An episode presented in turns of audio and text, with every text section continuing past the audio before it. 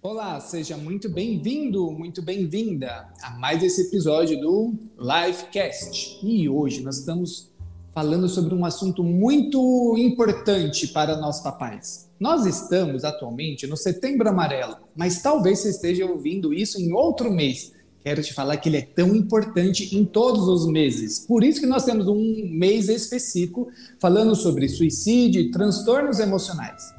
Para este episódio de hoje, nós convidamos a Thaisa Novaes, especialista em terapia cognitiva comportamental, para trazer quais são os alertas, quais são os sinais que os nossos filhos começam a dar, que nós precisamos já começar a ficar atentos sobre os comportamentos que ele vem desenvolvendo. Então, para isso, hoje nós estamos aqui com essa psicóloga que irá desvendar este universo que talvez os nossos filhos estejam passando. Esse universo meio sombrio, meio distante, meio afastado. E como nós, pais, temos que ficar atento e buscar ajuda nestes casos. A Thaisa, seja muito bem-vinda nesse Lifecast. Tenho certeza que você vai desvendar muitas dúvidas e medos que nós, papais, passamos com os nossos filhos nessa fase de transição da juventude para a vida adulta.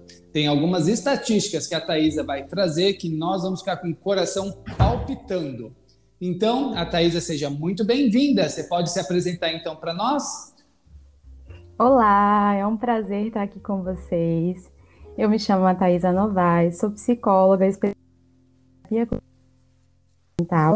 e vim aqui hoje bater um papo, né, sobre saúde mental. Lembrarmos que estamos sim no mês de Setembro Amarelo, um mês que é dedicado há alguns anos à reflexão da vida, à reflexão do suicídio.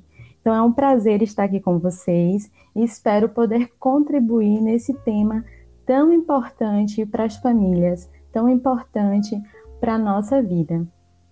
Isso aí, verdade. A Thaisa, muitas vezes nós papais Uh, não gostamos desses temas. Nós não gostamos de falar sobre suicídio, não gostamos de falar sobre automutilação, porque isso dá um nó no coração. O fato de falar isso, de conversar isso com os filhos, isso pode levá-los a pensar ou ter um comportamento suicida? Ótima questão. Compreendo perfeitamente essa angústia sobre um tema tão delicado, né? Ninguém deseja passar por uma situação como essa, chamar o filho para um bate-papo como esse. Mas por muito tempo se ouviu falar, né, que comentar sobre o suicídio, falar sobre essa temática, poderia fazer alguém se suicidar. Isso eu não acredito, né? Eu acredito sim que pode influenciar pessoas mais vulneráveis, né? Mas a gente poderia se perguntar quem são essas pessoas mais vulneráveis, né? Então, quando a gente passa para para refletir nessa vulnerabilidade, a gente consegue enxergar aquelas pessoas que não se sentem ouvidas. Então, quando a pessoa ela está numa situação, quando ela tenta um suicídio, a gente já ouviu muito falar por aí que não é o desejo dela se matar, não é o desejo dela perder a vida, né? Ela quer estar matando é, o sofrimento, o que está dentro dela em termos de sofrimento. É a dor que ela vem sentindo, né? Exatamente. E não o fato de uma é, um desprazer em viver, né? Há um desprazer, há uma desesperança, né? A gente vai falar sobre isso, que são os três Ds é, que a Associação de Psiquiatria coloca para os comportamentos suicidas, mas é, o fato é que ela entende que o suicídio é uma solução, é, um, uma solução extrema, mas é o único caminho que ela enxerga para se libertar daquele sofrimento. E normalmente essas pessoas elas estão se comunicando a partir dessa tentativa de suicídio. Né? Então, a gente precisa dar ouvido a essas pessoas, a gente precisa oferecer um acolhimento, uma escuta para essas pessoas, principalmente essas que são mais vulneráveis. É, Thaisa, qual a importância da escuta? No caso, falando de jovem, qual é a importância dessa escuta para a família, né? para aquela mãe ou para aquele pai que está com essa passando por essa situação E qual é a importância da escuta também para o filho? Vamos falar para esse jovem, vai, acredito que é acima de 10 anos. Uh, qual a importância dessas duas? Porque eu acredito que as duas partes precisam ser acolhidas, ouvidas e, de certa maneira, uh, receber uma orientação, esse suporte. Qual é a importância para essas duas áreas? Com certeza. É, as duas áreas são super importantes, tanto a família quanto o sujeito que sofre, né? É, costumamos falar que a família é um grande fator de proteção. No suicídio, a gente precisa observar isso, fatores de proteção e fatores de risco. Por que, que a família seria um fator de proteção? Né? Porque a família é a nossa primeira escola emocional e uhum. comportamental. Né? A família é o nosso ambiente principal. Então, é onde acontecem nossas relações, é onde a gente aprende a ter as nossas primeiras certezas. Né? Se a gente tem uma família, é, vamos dizer assim, com comportamento funcional, aquela família que observa, que acolhe, que chama para um diálogo, esse fator de proteção, ele vai ajudar muito no desenvolvimento desse jovem, dessa criança, a enfrentar o problema que ele está vivenciando. Né? Então, quando é, existe esse porque o jovem se sente ouvido, se sente acolhido, então logo ele vai se perceber menos vulnerável. Perfeito. Certo. Ô, Thaís, e o que, uhum. que leva o jovem hoje? Assim? Quais são uh, o que influencia os jovens nessa tomada de decisão? Assim, o que, o que vem por trás, normalmente, dos casos que você já acompanhou? O que que tá, o que que estão atrelados? O que está influenciando eles? Quais são os medos, os, uh, as incertezas uh, desses três Ds que você vai comentar? Mas assim, quais são essas situações que levam o jovem a pensar em tirar a própria vida? Então, Eric, interessante você falar sobre o que eu já ouvi, o que eu já vi, né? Porque eu já estive é, em ambientes de saúde mental em que os casos de suicídio eram muito atrelados aos transtornos psiquiátricos. Uhum. Né? E então, estamos eu... falando então de parte patológica mesmo, de doença. Isso, exatamente. O suicídio, claro que muitas vezes ele pode ser é, apenas um comportamento impossível por uma situação que a gente não está conseguindo lidar.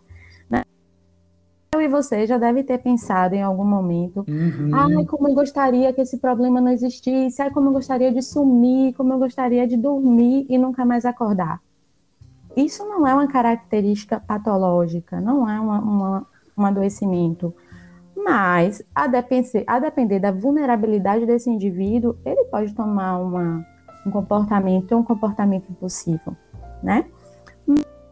Como eu estou te falando, da experiência que eu já tive, principalmente em CAPS, que é o Centro de Atenção Psicossocial responsável pelos transtornos psiquiátricos, é, a gente pode perceber que muitos comportamentos suicidas eram sintomas da ansiedade, hum. sintomas da depressão, do transtorno afetivo bipolar, transtornos de personalidade borderline, narcisista, o uso abusivo também de drogas e álcool, né? Então, há esses transtornos que a gente precisa ficar atento, que a gente precisa entender até um pouquinho mais deles, porque muitas vezes esse suicídio é um sintoma, é algo que pode ser tratado.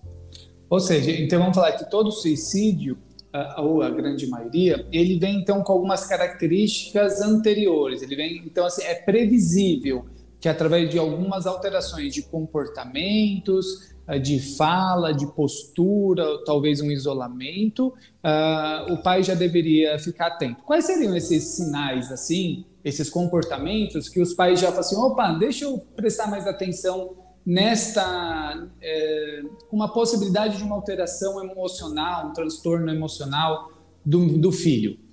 Certo. Prever, a gente nunca vai conseguir prever quando alguém vai cometer um suicídio. Né? Não uhum. tem essa possibilidade. Mas a gente pode sim observar algumas características. Né? Como eu falei é, de alguns transtornos, a gente pode pensar que o suicídio ele não é causado por uma única coisa só ele é multifatorial, né? Então, quando a gente observa que já existem esses transtornos psiquiátricos, o interessante é já estar fazendo acompanhamento com um profissional, né? Com psiquiatra, com psicólogo. Quando não existe nenhum diagnóstico, quando seu filho não é diagnosticado, não tem é, nada que se diz, ah, é ansioso, é depressivo, é bipolar, é, há alguns sinais, sim, que a gente pode observar. Né? Normalmente, é, vamos pensar nos adolescentes e em crianças, né, que estão mais em casa agora que a gente consegue observar mais o comportamento deles. Ah, a gente sabe que há um afastamento do adolescente ali dos pais, né? Uhum. Ali quando ele já começa a se desidentificar com os pais, ele já começa a ver coisas mais interessantes fora de casa, com os amigos. A sociedade começa a ficar mais atrativa, né? Exatamente. Então já há um afastamento. Mas quando esse adolescente, essa criança, ela começa a se isolar um pouco mais até dentro de casa, a gente já precisa ficar com as anteninhas ligadas, porque já pode haver ali um início de um isolamento, até mesmo dentro desse contexto familiar, um isolamento dos familiares, né? Então, há um isolamento, às vezes é, é um aumento da ansiedade que a gente pode perceber através dos sintomas físicos. Né? Muitas crianças e adolescentes reclamam de dores no peito, de tremores, de falta de ar, né, de pensamentos como nada vai dar certo, eu não sou bom, eu não sou suficiente para ninguém, eu não vou fazer diferença na vida de ninguém. Então... É tão complicado, né, Thaisa? Porque hoje, através das redes sociais, antes o seu padrão de, de comparação na vida era apenas com os seus vizinhos e o pessoal da escola, da sua sala. Hoje o seu uhum. padrão de comportamento com o TikTok, com o Instagram, com o Facebook, com o YouTube, passou a ser um mundo. Então você passa a se comparar e ver resultados que talvez nem sempre são verídicos de outras pessoas e que aparentam um determinado sucesso, uma determinada beleza, um determinado comportamento, que você se compara e, e isso muitas vezes gera esse frustramento, né? essa frustração e isso acaba gerando também esse, esses pensamentos de incapacidade. Ah, essas questões das redes sociais, como que você vê isso hoje como uma influência para esse jovem que está criando a sua identidade, a sua personalidade, ah, buscando um, um, autoconhecimento e hoje, é, através das redes sociais, é uma janela para o mundo. Como que você vê isso que pode influenciar essa autoestima do jovem? Olha, Eric, esse é um tema bem amplo, né? A gente Imagina. poderia falar sobre isso uhum. em outro encontro, porque temos muito assunto nessa questão, mas de um, de um modo é simples, né? Como você disse, é um momento crucial desse jovem, né? Dessa criança que está saindo ali do mundo infantil para o início ali da puberdade, onde já há tantos questionamentos, tantas mudanças na vida daquele sujeito, e saindo dessa puberdade, tentando encontrar aí um mundo de que tem as responsabilidades, as regras. Uhum. Então, há um caminho desse desenvolvimento que a gente precisa ter cuidado e atenção. Quando a gente está muito exposto nas redes sociais, é como você disse, a gente começa a se comparar, a gente quer buscar chegar naquele mesmo lugar que a gente viu tal pessoa. A gente começa a olhar para a gente muitas vezes é, questionar, né? Por que, que eu sou assim? É, eu não, não, não alcancei mesmo que tal pessoa, eu preciso chegar nesse lugar, então há uma cobrança, né? E aí, claro, se essa pessoa já é mais vulnerável, se cresceu num ambiente onde as crenças dela são crenças é, de incapacidade, e o comportamento dela vai ser aquele comportamento de talvez não conseguir lidar diante dos desafios, porque ela não acredita em si. Né? Porque ah, ela sempre então vê o outro é, um passo à frente dela, porque ela sempre uhum. vê o outro como alguém que está em uma situação melhor, mais vulnerável. Então é realmente bem complicado, a gente precisa estar atento, os pais precisam é, fazer um acompanhamento, né? ver qual o conteúdo que está seguindo, o, o tempo também das telas, isso é muito necessário, a gente ter um controle sobre isso.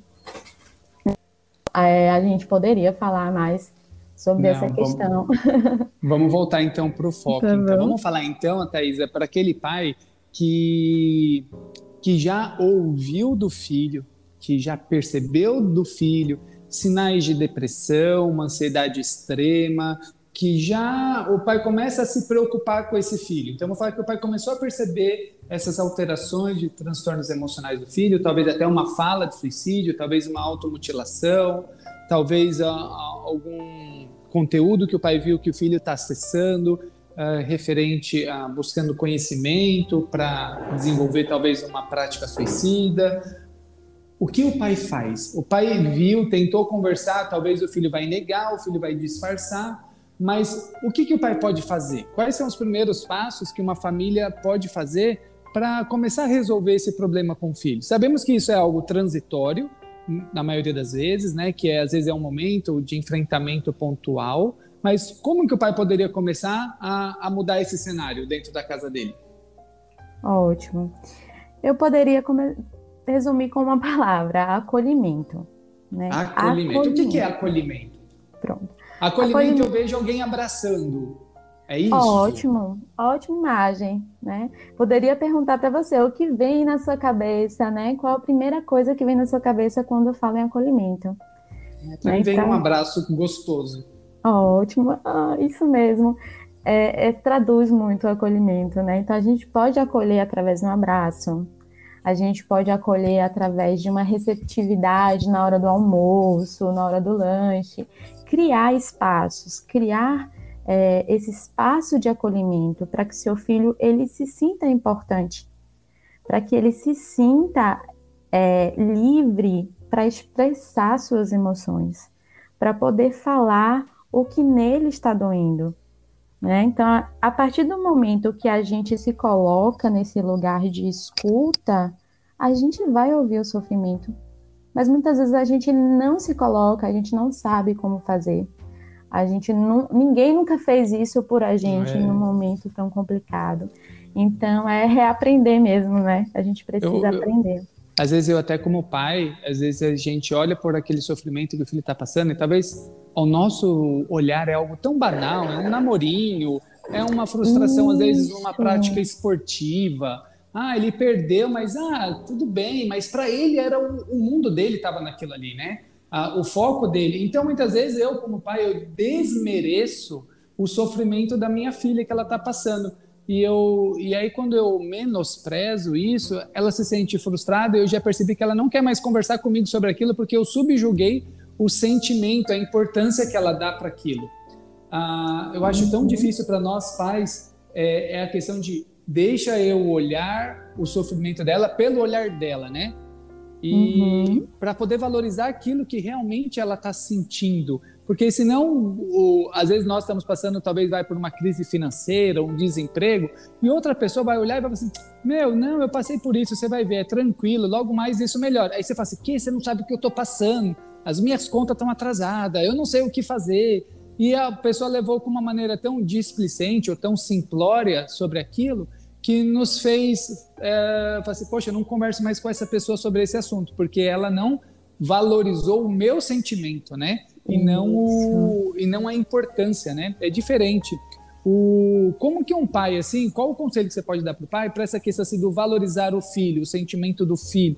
Porque às vezes só o escutar, o pai ele escuta, mas o pai não vai saber como direcionar, o pai não vai, o pai se sente uh, às vezes sem ferramentas, vamos colocar ferramentas, o pai não tem ferramentas para dar, o pai ouviu. E aí o pai falou assim: tá, e agora? O que, que eu faço com, essa, com esse acolhimento, com essa escuta que eu tive? Então, Eric, é, para os pais, eu falaria, como eu falei do acolhimento, né? A gente poderia falar do acolhimento das emoções. E a gente pode pensar nisso em primeiro acolher nossas próprias emoções para saber acolher os nossos filhos. Nossa, né? perfeito. Então, muitas vezes a gente julga algumas emoções como inóspitas, como a gente não quer dar lugar a elas, como o medo, a tristeza, a desesperança.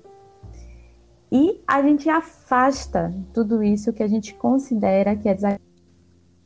Né?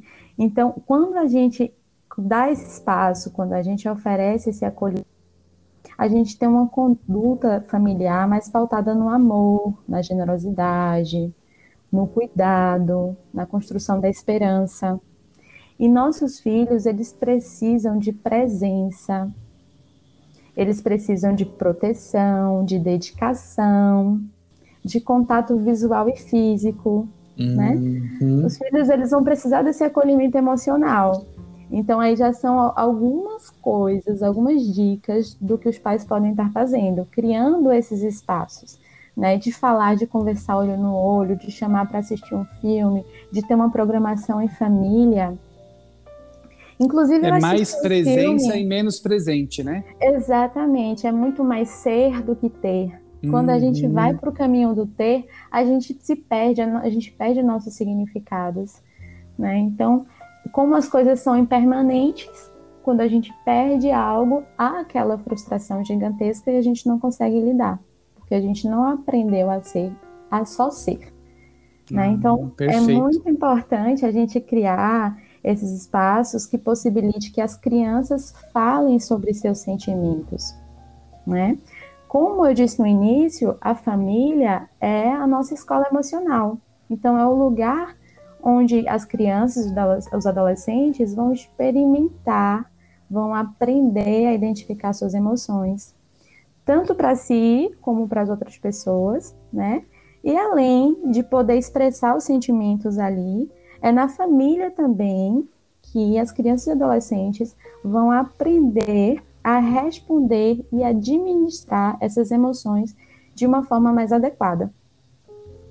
Perfeito. Eu li um livro do um autor que eu gosto muito, você deve conhecer, que é o Daniel Goleman.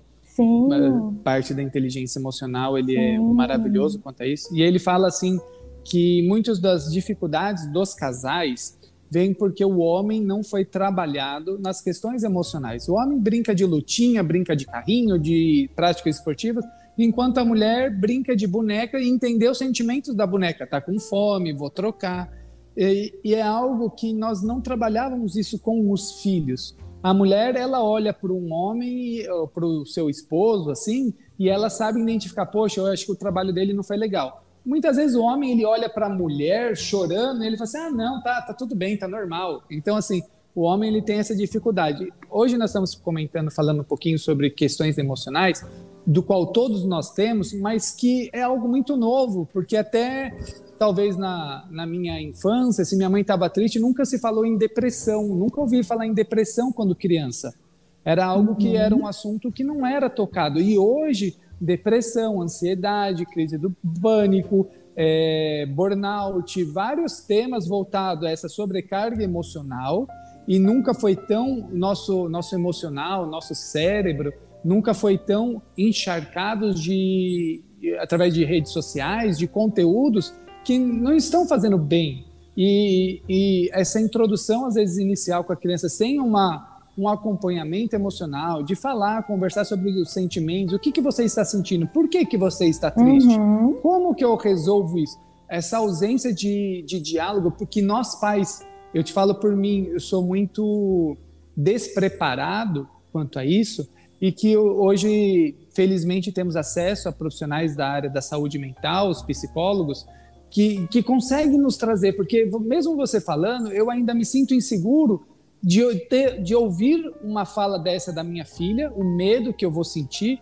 Uh, eu acredito que o auxílio a, uma, a um profissional capacitado, acho que é, ele, é, ele é tão importante para as duas áreas, porque é o pai que foi que está com o coração na mão de, de ver ou ouvir uma situação do filho, e, e também da criança que está perdida, mas o pai ele não tem ferramenta. O que eu quero falar, o pai não sabe o que fazer muitas vezes. Então, uhum. aqui no Life Club a gente escuta muito de pais que falam assim: eu não sei o que fazer.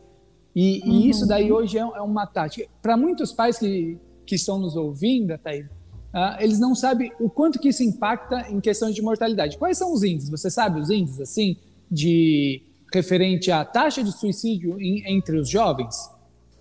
Olha, a OMS ela divulgou uma pesquisa, né, um alto número, um alto índice de mortes entre jovens de 15 a 29 anos.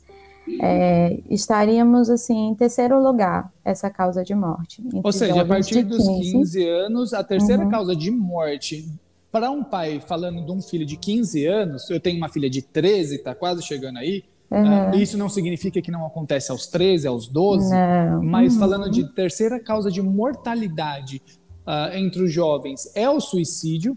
Eu vi numa pesquisa que a grande maioria ainda é, é são os meninos, mas Sim. que mas que uhum. as meninas elas dão mais entradas com tentativas de suicídio em hospitais, ou seja, elas uhum. tentam, mas entre aspas, com uma maneira menos letal do Exatamente. que os meninos.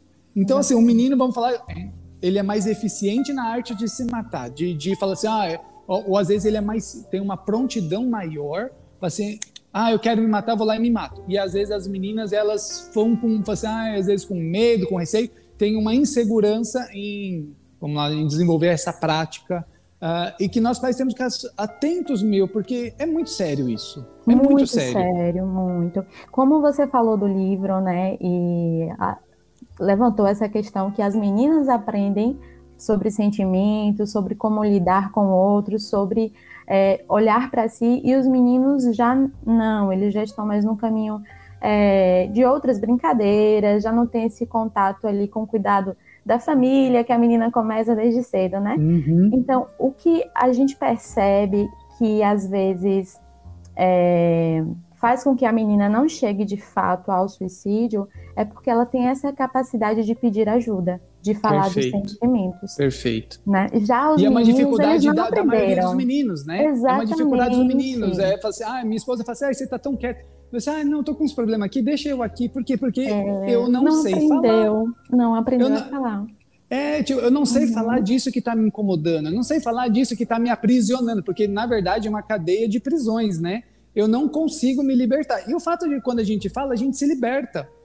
Ter um ouvinte, uma terapia, ter alguém que possa, com sabedoria, ouvir e direcionar de uma maneira coerente, prudente ou ah, para uma cura, Faz total diferença. Faz sim. É, eu sempre gosto de falar com os pais, né? Que quando eles percebem os, os filhos com raiva, né? Que, que eles não tentem dizer como ele deveria agir, como deveria se sentir. Né? Você deve se sentir desse modo. Não, isso que aconteceu com você é uma besteira, imagina. Não, a gente precisa validar os sentimentos dos nossos filhos. Né? E como é que então, a gente Então valida? fica essa dica de ouro. É, dica de ouro. Como que a gente valida o sentimento dos filhos, Thaisa? Isso. Lembra que você me falou do acolhimento como um abraço? Uhum. É um caminho. Se seu filho chegar a demonstrar uma insatisfação, um sofrimento, o abraço, abrace seu filho e ofereça ajuda para ele encontrar palavras que possam expressar suas emoções. Né? Então, tá. Ele me precisa traz, falar um, sobre aquilo. Me traz então aí como que eu estimulo meu filho a falar do sentimento dele, uh, que ele tem dificuldade em expressar aquilo. Como, uhum. como que eu faço essa provocação para que, que eu possa ir cavocando isso dentro dele? Ok, vamos pegar essa situação que nenhum pai gostaria de passar, que nenhum pai gostaria Sim. de presenciar, que é o filho falando sobre estou pensando em tirar minha própria vida, né? Vamos pegar esse tema que é tão delicado e ainda um tabu para muitas famílias. Tabu, gostei, é verdade. É. Então, quando você está diante de uma situação como essa, em que você percebe ali ou automutilação, ou já houve uma tentativa de suicídio naquela família, né? Não se desespere, mantenha calma, esteja ali do lado, esteja presente, Pode abraçar, se não quiser muito contato, não abrace, mas pergunte para ele, faça uma pergunta. O que essa sua suposta morte vai resolver? Pergunte para ele o que que isso vai resolver, porque aí você vai dar o espaço para que ele fale do sentimento. Ah, mãe, eu estou passando por uma situação de bullying na escola. Tá muito difícil frequentar a escola, meus colegas riem de mim, tem um apelido eu não gosto do ambiente onde eu estou. Ai, mãe, eu me sinto feia, eu acho que eu não estou é, conforme minhas amigas são, né? Ou há uma angústia tão grande, há um vazio tão grande, de mim, eu não consigo entender o que é isso. E aí você já vai começar também a poder falar sobre as emoções, sabe? Como é esse vazio, né? Quando você pensa nesse vazio que você sente, então é o espaço para o diálogo. É esse espaço para que ele fale do sofrimento. Mas a gente precisa ficar alerta. Se está num ponto de automutilação, onde você já vê o isolamento, onde você já teve várias tentativas de diálogo, de aproximação, de criar momentos de acolhimento, e isso não está funcionando, você precisa buscar um apoio, um auxílio profissional, né? Porque a família não vai conseguir resolver tudo, até porque quando uma criança, um adolescente expressa esse sofrimento, é sinal que aquela família está com uma desorganização ali, pelo menos na comunicação. Perfeito. Então, assim, uh, se chega nesse ponto, Thaisa, uh, não é algo pontual de um indivíduo da família, né? Há, há uma carência uh, ou algum desalinhamento de um processo familiar. Por isso que eu estava te perguntando, assim, quando chega a esse ponto, será que é só a criança que precisaria uh, ser assistida, né? Uh, e aí a resposta vem, não, precisa realmente uma validação familiar, né? Assim, vamos ver onde dá estrutura que essa, esse, esse seu filho ele está sentindo essa carência. De onde que provém? Ah, é de um relacionamento com o pai, com a mãe, é de uma ausência, um distanciamento, é um processo de luto. O que, que aconteceu para chegar nisso, não é? Os sofrimentos, eles são derivados de várias situações, né? Se a criança, ela cresce num, ambi num ambiente onde tem violência é, psicológica, violência física, é, contatos também com o uso abusivo de álcool e outras drogas, se essa criança também já foi exposta em algum trauma é, sexual. Então, tudo isso são fatores de risco para um adoecimento psicológico né? Então, quando o suicídio ele acontece entre crianças e adolescentes, a gente precisa entender que aquilo é só a ponta de um iceberg, que está sinalizando algo muito maior ali naquela família, que algo não está funcionando. Então, na psicoterapia, a gente vai convidar essa família, né, para conversar sobre o que aconteceu. Inclusive, há uma linha da, da, da psicologia que é a pós-venção é, do luto, né? O que a gente pode hum. fazer após alguém ter tentado é, o suicídio. Então, como ficam esses familiares, como eles vão conviver ou com a pessoa que tentou o suicídio ou quem de fato conseguiu, né? Então, claro, é preciso dar atenção a toda a conjuntura, não é só o sujeito. O sujeito ele não está sozinho no mundo, né? Ele está no mundo de relações. Então a gente precisa sim olhar para esse contexto. A Thaís é sensacional. Acredito que essa, esse primeiro podcast aqui ele é, ele é o, a pontinha de assuntos que nós vamos abordar em outros episódios, porque, uhum. como você falou, há, há contextos mais profundos, né? A gente precisa falar sobre isso, a gente precisa incentivar as famílias a, a conversar sobre isso com os seus filhos, entre eles. Hoje uh, a gente tem uma janela para um mundo que é um celular, que é um computador, e essa criança, quando ela não se sente respondida, atendida, acolhida pela família, ela vai pegar o celular dela e vai abrir, que é um espelho mágico que vai levar ela a buscar no YouTube, às vezes uma criança falando, às vezes uma pessoa com uh, com ideologias equivocadas sobre o suicídio e que vai, às vezes, incentivar ou levar isso como uma alternativa viável, possível e prazerosa, mostrando o que aquela criança ela vai resolver realmente o, o a, esta situação. Pais, ó, presta atenção, nós estamos falando da terceira causa de morte entre crianças. E não estamos falando de um fator externo, estamos falando de um sofrimento interno mal assistido, mal acolhido, Isso. mal interpretado por nós, pais, e que nós temos que ficar muito atentos quanto a isso. Hoje nós conversamos aqui com a Thaisa Novaes, psicóloga. A Thaisa, considerações finais para nós encerrarmos esse, esse papo aqui com os, com os pais. O que, que você quer deixar aí de considerações finais, então? Eu gostaria de lembrar que a gente precisa entender que a nossa vida ela é efêmera e que cada fase do desenvolvimento humano ele vai ter diferentes situações que precisam ser enfrentadas de diferentes modos, né? Gosto muito de lembrar de uma frase do professor da terapia cognitiva comportamental, o Aaron Beck, né? Ele diz assim que não são as situações na nossa vida que causam angústia, mas sim a nossa interpretação sobre tais situações. Uau. Portanto, né, são, é, as situações elas são como elas são. São como elas são, como eu posso pensar que elas são, como eu posso sentir, né? E tudo isso, o nosso pensar, o nosso sentir, ele vai definir nosso bem-estar.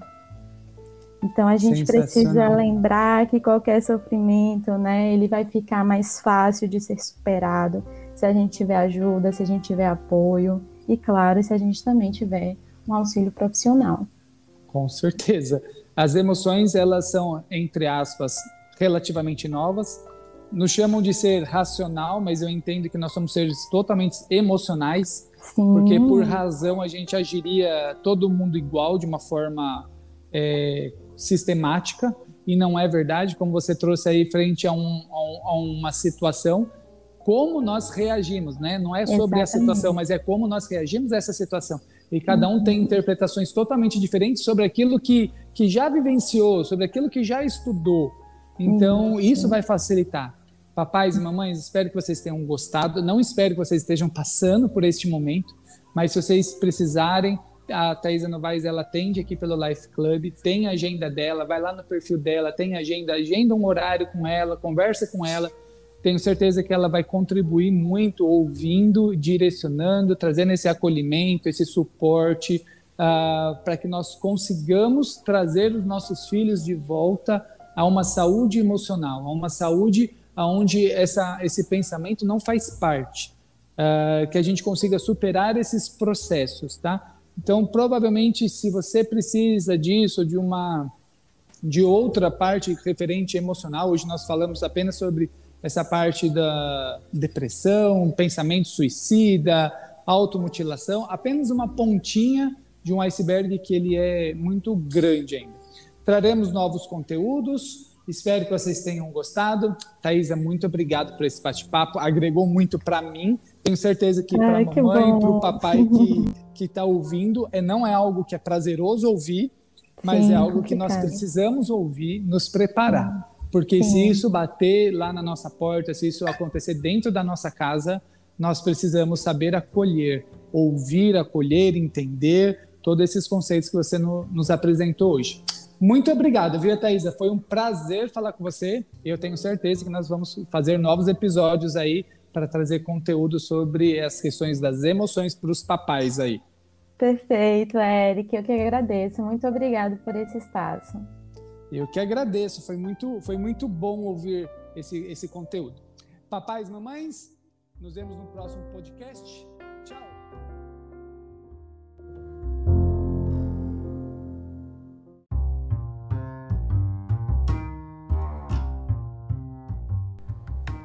Muito bom, muito bom. E esse foi mais um Livecast especial hoje com a Thaisa Novaes, psicóloga.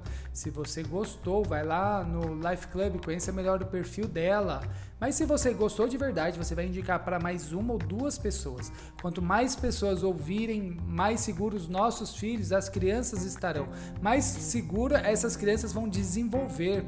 Esse é o propósito do Life Club, é o desenvolvimento saudável infantil, juvenil e familiar. Porque se os nossos filhos não estão bem, qual é a família que vai estar bem, não é mesmo?